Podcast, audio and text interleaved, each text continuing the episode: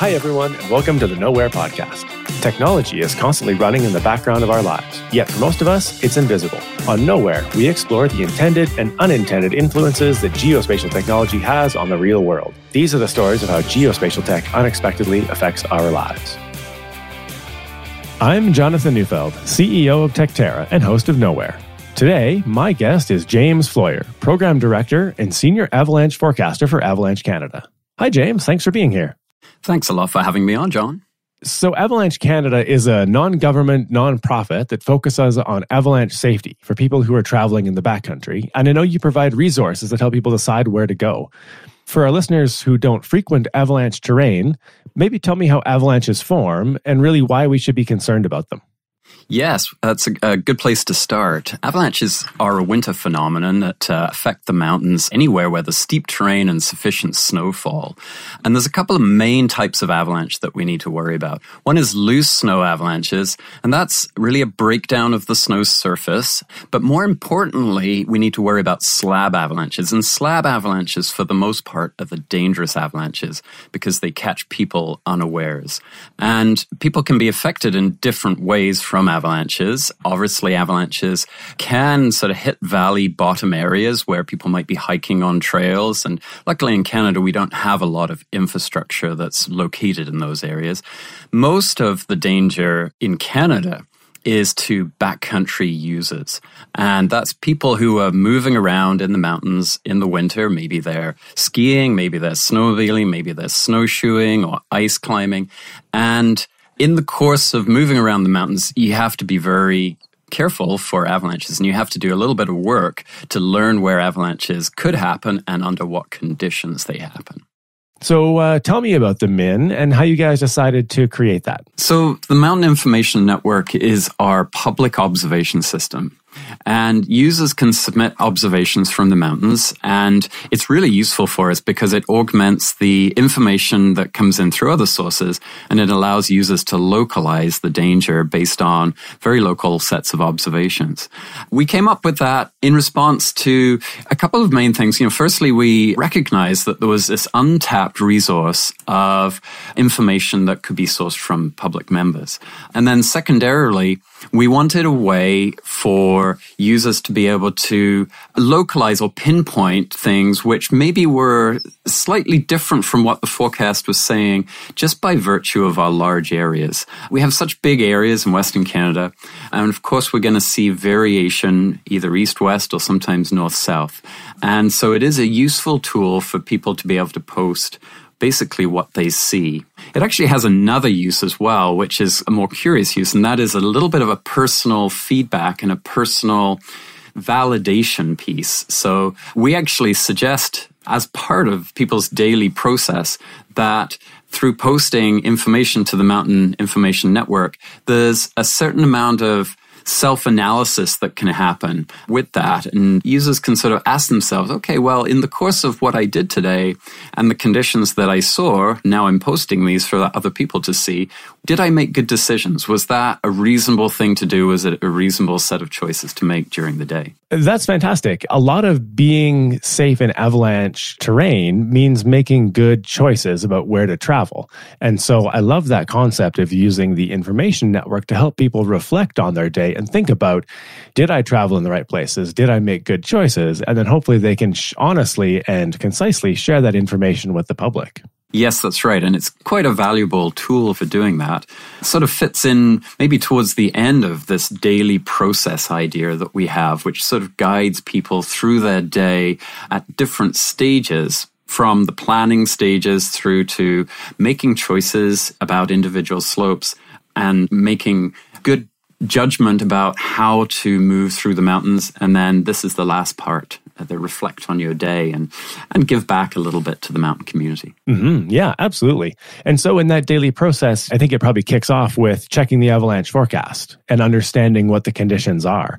Let's talk a little bit about how Avalanche Canada creates that forecast because I know a fair bit of work goes into that. So what's the starting point for building out an avalanche forecast? Yeah. So when we think about avalanche forecasting, then obviously we're a big part of that is gathering data and gathering information. And we're talking right now about the public observations, and those make up a, an important part of the observations that we use for a forecast. But there's also other sources too. And we use professional data that comes from operations such as ski hills, such as heli ski operations, such as highway operations where they where they exist close to those mountain areas. And all of that information is combined with observations about the weather. So we have a network of weather stations and some of these different agencies like Ministry of Transportation Infrastructure in British Columbia have networks of weather stations. So we query those weather stations for information about what has recently happened, how much snow has happened, how much wind there's been. And then we put all of those observations together with a forecast, a weather forecast. And it's that weather forecast that allows us to push out the avalanche conditions into two, three days into the future. So we sort of start with an analysis or a nowcast, then we, which is the best assessment of the conditions right now, and then we push that out into the future using the forecast. So you start with the existing conditions and you look at your different forecast areas, right? So for one forecast area, you're going to look at the existing conditions. And then if I'm hearing this right, based on the weather and the reports from the professional operators as well as the recreationalists, you're going to use that to build out your forecast for the next day.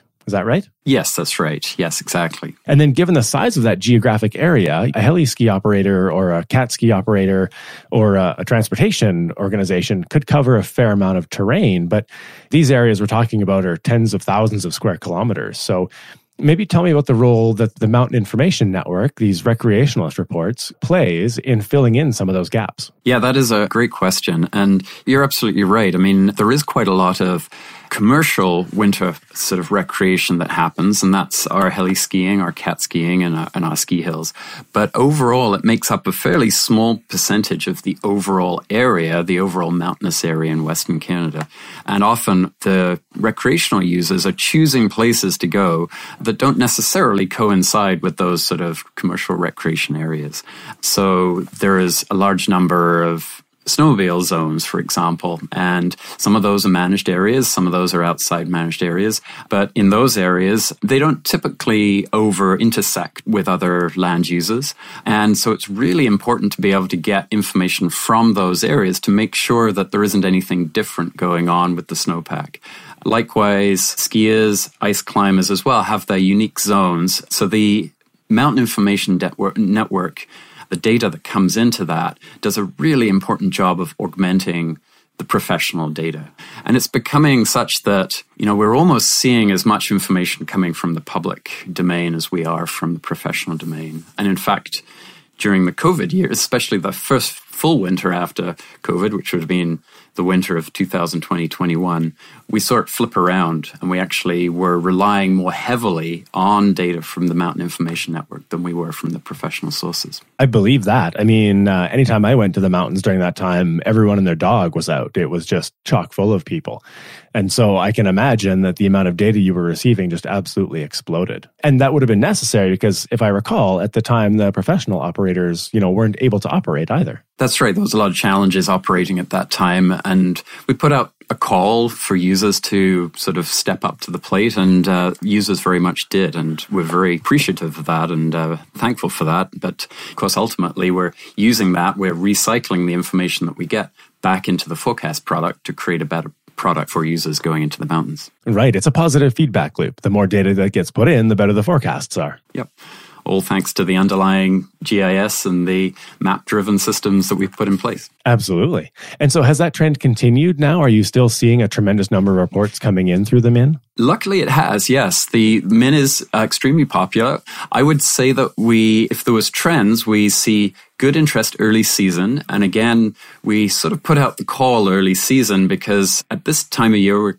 talking right now in November, the end of November, users get really interested in the backcountry, but it's a little too early for many of the commercial operators to be safely and reliably running, more in terms of sort of early season hazards rather than necessarily the safety due to avalanches.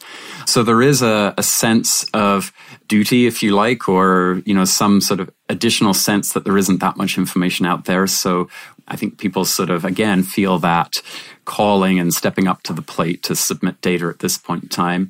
And then we see, I guess, other pulses of information come through. Sometimes it's associated with a long weekend. Sometimes it's associated with, I would say, unusual conditions or dangerous conditions that might come around if we're dealing with a difficult weak layer or we're seeing surprise avalanches. We do see a, a spike in interest. And then we often see a spike of interest when the snow conditions are just really good as well. And people are loving life and getting out there. And that's great too. I believe that. That's a fantastic time to be getting those data reports in. Absolutely. So um, I know the MIN has been a big success for you. Tell me one of the stories that came out of a MIN report that really stuck with your team and demonstrates the value of having users submit this geographic data. Yeah, so we do occasionally see times where seeing posts can quite dramatically change our understanding or maybe sort of tell us that conditions have reached a certain threshold. And I certainly remember a time a couple of years ago up in our North Rockies area. So we're talking sort of north of Prince George, north and east of Prince George here. And we were dealing with a weak layer. And in this case, we had a surface hoar layer, and surface hoar is these feathery crystals that grow on the surface of the snow. When they're on the surface, they don't pose a hazard at all. They're actually really nice to, to ride on. And we were gradually getting snowfall buried and initially it was coming in quite nice and light and fluffy and again when you've got that kind of situation 30 maybe even 40 centimeters of very unconsolidated snow the hazard wasn't very significant but we're very aware during that time that things can change very quickly because we've got this weak layer present. And we started to see these MIN reports of larger avalanches. We're talking sort of size two and a half, and I think I remember one or two size threes that people were triggering or they were seeing in the mountains. And users were taking photos of these, which is fantastic, and submitting them especially in sort of the northeastern corner of that region where it gets very windy, we were seeing the change in conditions happening faster than we had anticipated. And that wind was compressing the snow into a slab, into a more cohesive snap, slab near the surface. The weak layer was present, and we were seeing both natural and human triggered avalanches. So, you know, we responded by that, obviously, by ramping up the danger. But, you know, that was certainly an example where that information those data from the MIN directly Im- impacted the forecast. I love that example because I think it highlights, you know, the power of crowd-based information in informing users about the spatial variability of some of these conditions. I mean, if people go to your website avalanche.ca and look at the forecast regions, you know, they'll see they're absolutely massive. So to highlight this particular spot where the wind was different and the conditions were forming up differently, I think provides tremendous value because it would be impossible to pinpoint that otherwise. You're absolutely right. And in fact, in the daily process, we have a step that actually talks to validating the conditions or verifying the conditions. And what we mean by that is, let's say in the forecast, there's a moderate forecast, and we talk about maybe there being five or 10 centimeters of snow. And we might talk about being careful in alpine or wind affected areas. But maybe in some of the areas, like you said, you talk about this variability, we might have an area that sort of just by chance and by fluke of weather might see 15 or 20 centimeters of snow. 15 or 20 centimeters of snow, if it's blown by the wind, can easily be wind drifted into these wind slab pillows that might be 30, 40, maybe even 50 centimeters thick. And right next to the ridge lines might be quite different and quite quite dangerous. So that's sort of, you know, what we mean by verifying conditions. If you go out there and you see 20 or 25 centimeters and there was only 5 to 10 in the forecast, then that's the flag to basically adjust you know, mentally adjust the forecast, but adjust your decisions and your route accordingly. Right, absolutely. Now, I know Avalanche Canada has one other resource to help fill in some of these data deserts in your large forecasting areas, and that's your Avalanche Field team. So maybe tell me a little bit about what your field team does and how Avalanche Canada uses these group of individuals to uh, fill in. Yeah, so we have six field teams around Canada. One of those is in the east, uh, Newfoundland, Western Newfoundland, and then the remaining five are in Western Canada. We have one in Fernie, we have one in Smithers, one in Prince George, one in Campbell River, and one based in Whitehorse in the Yukon. And those, all of those locations are consistent with our data sparse areas. So these are areas that more consistently we get less information from. And our field team goes out around about four times a week. And their job is to gather information about the state of the snowpack and make observations of avalanche conditions. And they feed that back into the forecast center, which is here in Revelstoke. And they also try to demonstrate best practices as well. What I mean by that is they're making choices in the course of their day which are consistent with the conditions that they're seeing on the ground. And we try and demonstrate to the public through social media posts what those choices are. So when things are not as dangerous, the hazard might be low or, or maybe moderate, they're going to make slightly more aggressive choices. They might, you know, feel comfortable moving up a steeper slope to gain into a different area of terrain. While when it's more hazardous, maybe we're looking at a considerable or a, or a high danger, or if the specific pieces of the hazard, like overhanging cornices that they want to avoid, then they'll indicate that on social media posts and they'll sort of maybe draw arrows to show where they went and how they avoided and how they moved through the terrain under those conditions. So those are the sort of two primary roles of the field teams, and they've become really valuable for us, and we feel much more confident. In fact, you know, in some of those areas, we wouldn't be able to write a forecast really without that information that comes in from the field teams. You know, a few years ago, I got to spend some time with your field team based out of Fernie, and I was tremendously impressed with their professionalism and their athleticism and their ability to navigate and understand avalanche terrain. So their contribution is certainly invaluable to creating these forecasts. Well, that's very kind of you to say so. And we certainly take pride in our work, and a big part of it is is living what we say as well. So, and our field teams all really personify that professionalism, and they really want to demonstrate best practices for traveling in the mountains. So let's go back to this idea of a daily process for individuals who are headed out to the backcountry. Can you walk us through what someone would do as they're planning a backcountry trip and how they would rely on this spatial information from uh, Avalanche Canada? Yeah, so our daily process starts with getting the forecast. So we want users to get up to date information as much as they can. And the best place, obviously, is the forecast at avalanche.ca. And then you move into a trip planning phase, and you might do that the day before, the night before, possibly you're doing it the morning of the trip, but you're using the best information you have at the time, and you're using your forecast, your avalanche forecast, to select the terrain or the type of trip that you think is appropriate. So you're going to select a different trip if the hazard is considerable compared with if it's low. And then the third part is checking your gear. So avalanche safety does require certain equipment, and we have what's called the Avalanche Essentials. And the Avalanche Essentials comprise a transceiver, an avalanche transceiver, a probe, and a shovel. And the transceiver is a device that sends out a signal, and you can also turn it into receive. It allows you to locate somebody who might be buried under the snow. A probe is used to pinpoint that location, and then shovel, you need to dig that person out if the worst happens and they do get caught in an avalanche and get buried. So that's the essential gear, but obviously there's other gear such as communications devices, you know, your backpack, your warm clothing, all of those kind of things that goes into having a safe trip. The fourth one we talked a little bit about already, which is verifying conditions. So at the trailhead or maybe before the trailhead if you've got access to a remote weather station information. It's a really good idea to verify what was said in the forecast against what you're actually seeing, just to make sure there's no surprises. And the easiest one is the snowfall amounts. You know, for example, were was the forecast talking about five to ten centimeters, but you're actually seeing 20 centimeters at the trailhead, that's a big flag to say, okay, well, we need to be careful today. We might need to select lower angled terrain to keep ourselves safe. The fifth one is using good travel habits. And these travel habits are regular routine things that you choose to do, which just improve your odds of not getting caught in an avalanche. So we're talking about using safe areas to group up. We're talking about traveling one at a time through avalanche terrain.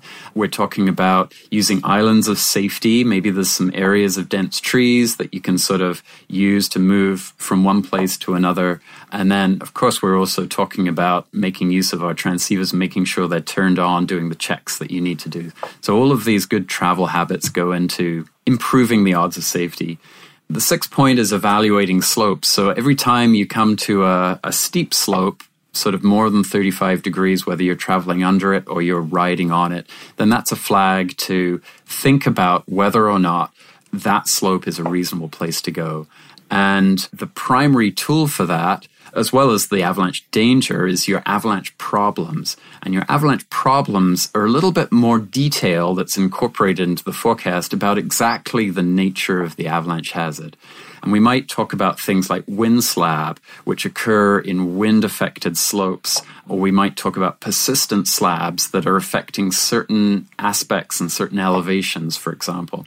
And if your slope coincides with one of those, it may be a flag to say, okay, well, that slope's a little bit too steep. It's convex, it's large slope, um, it's coinciding with a problem that we know about. So that's, I'm going to leave that slope alone. I'm going to select the smaller slope that's a little bit lower angle, there's less consequence, and I'm going to either ski or snowmobile or snowshoe in this area rather than rather than that one.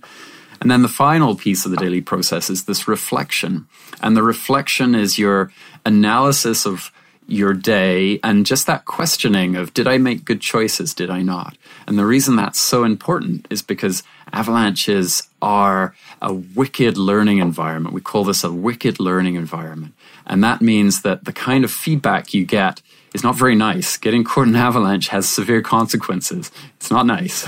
yeah, that's a hard cycle to iterate, isn't it? It sure is. Yeah. So thank you for that. I, I think, you know, from a geospatial thinking perspective, it really highlights that every aspect of this requires knowing where you're going and thinking geospatially about it, right? Understanding the forecast and the region it covers, you know, mapping that with a mental model of where your trip is going and what type of terrains might be there.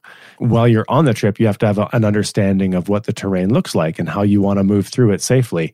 And then, of course, reflecting on it and saying, did my plan meet up with reality and were my choices solid?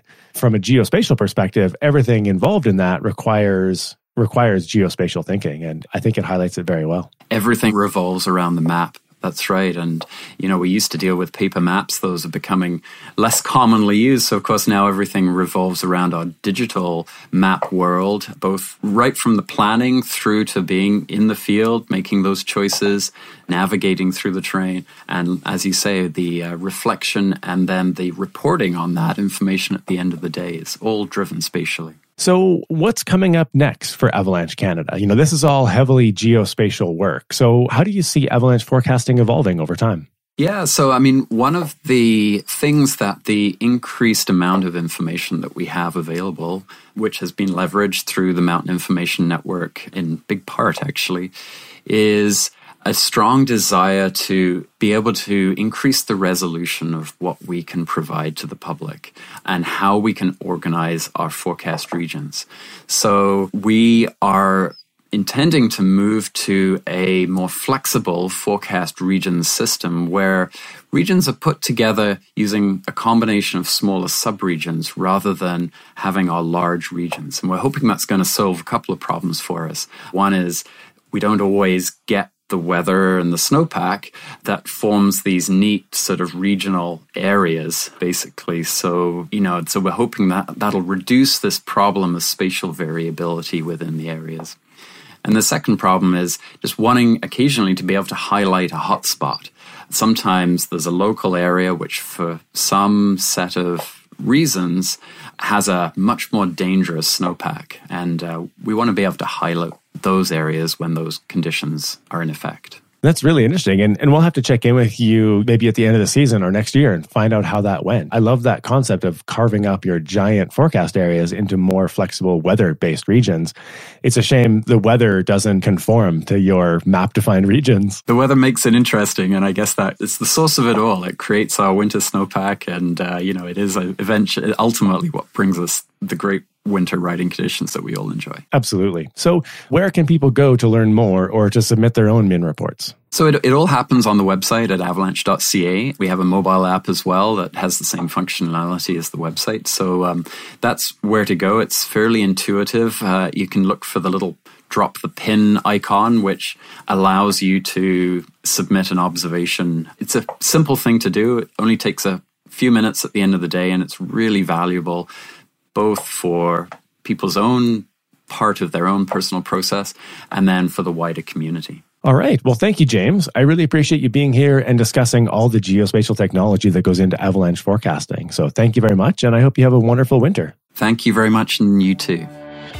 This is the Nowhere Podcast. I'm your host, Jonathan Neufeld.